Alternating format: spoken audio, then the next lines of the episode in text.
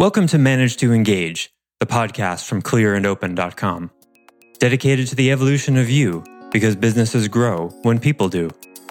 Serving leaders, managers, and people who will be, helping you reach excellence in your work and achieve your personal goals at the same time.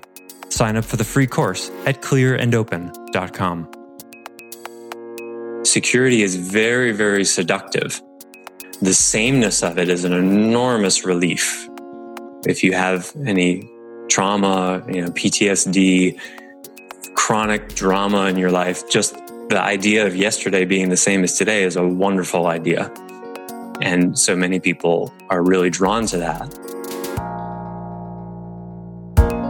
Hi, it's Joseph, and thanks for tuning in to Manage to Engage, the podcast from clearandopen.com. In part three of our five part series on the five stages of engagement, we discuss how you can get out of the patterns of crisis or survival to reach stage three security. At this stage, you've taken more responsibility for your personal power and you understand your agency in what happens to you. Life is good enough in security, but is that enough for you? This episode is going to get you thinking. I offer weekly member webcasts and teach live courses on clearandopen.com because I believe with the right tools, anyone can eliminate the people, money, and time problems holding them back in business. And I share parts of these webcasts and courses on this show because I want to help you too. If you're enjoying the show and learning from it, I'd love your feedback. If you're listening to the show on an Apple device, all you have to do is open up the podcast app, click the podcast cover art, and click the link to leave a rating and review for the show. I'd appreciate it. Thanks very much for listening. Now let's dive in. If you can see the pattern of like, hmm, I'm in crisis mode or I'm in survival mode pretty much all the time, I wonder how I'm creating this. That is the path to security.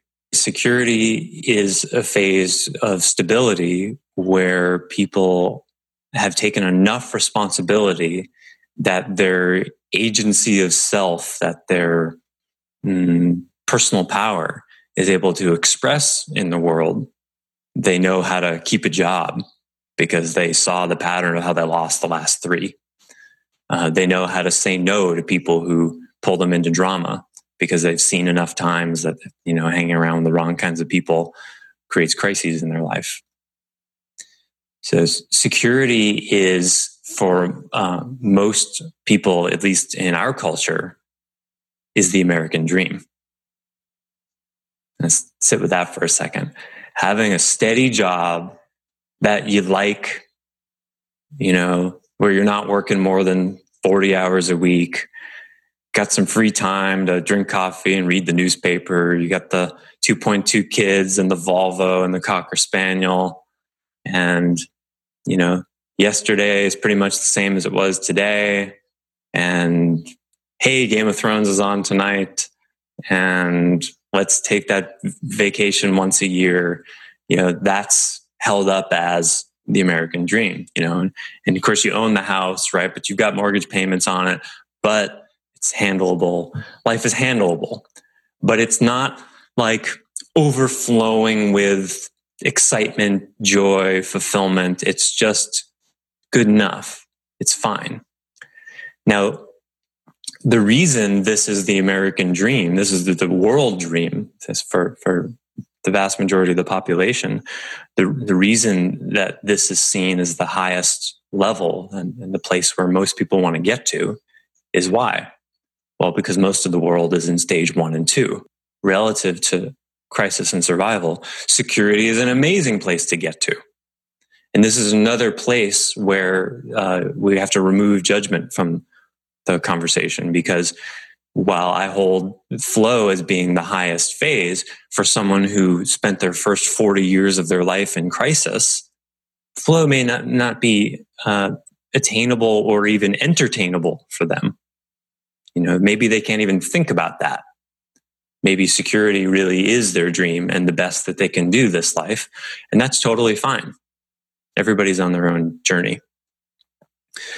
But it's, I think, useful to have the picture and the understanding that security is not the end of the line. It doesn't have to be because many, many people get stuck in security. Security is very, very seductive.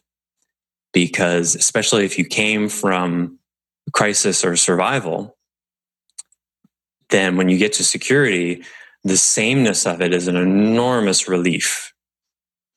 Uh, you know, if you have any trauma, you know, PTSD, chronic drama in your life, just the idea of yesterday being the same as today is a wonderful idea. And so many people are really drawn to that.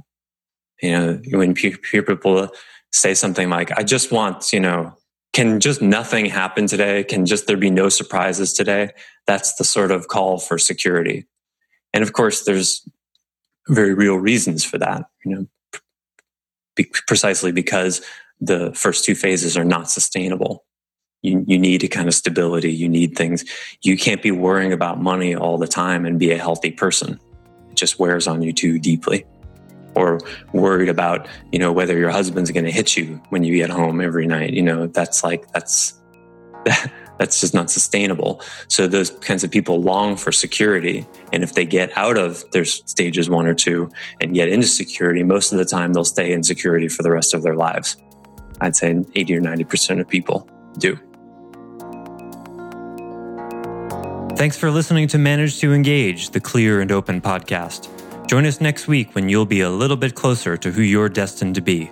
Until then, know that Clear and Open is dedicated to the evolution of you because businesses grow when people do. Be sure to visit clearandopen.com for the latest tools, articles, and free resources to help you on your journey. Thanks for listening, and bye for now.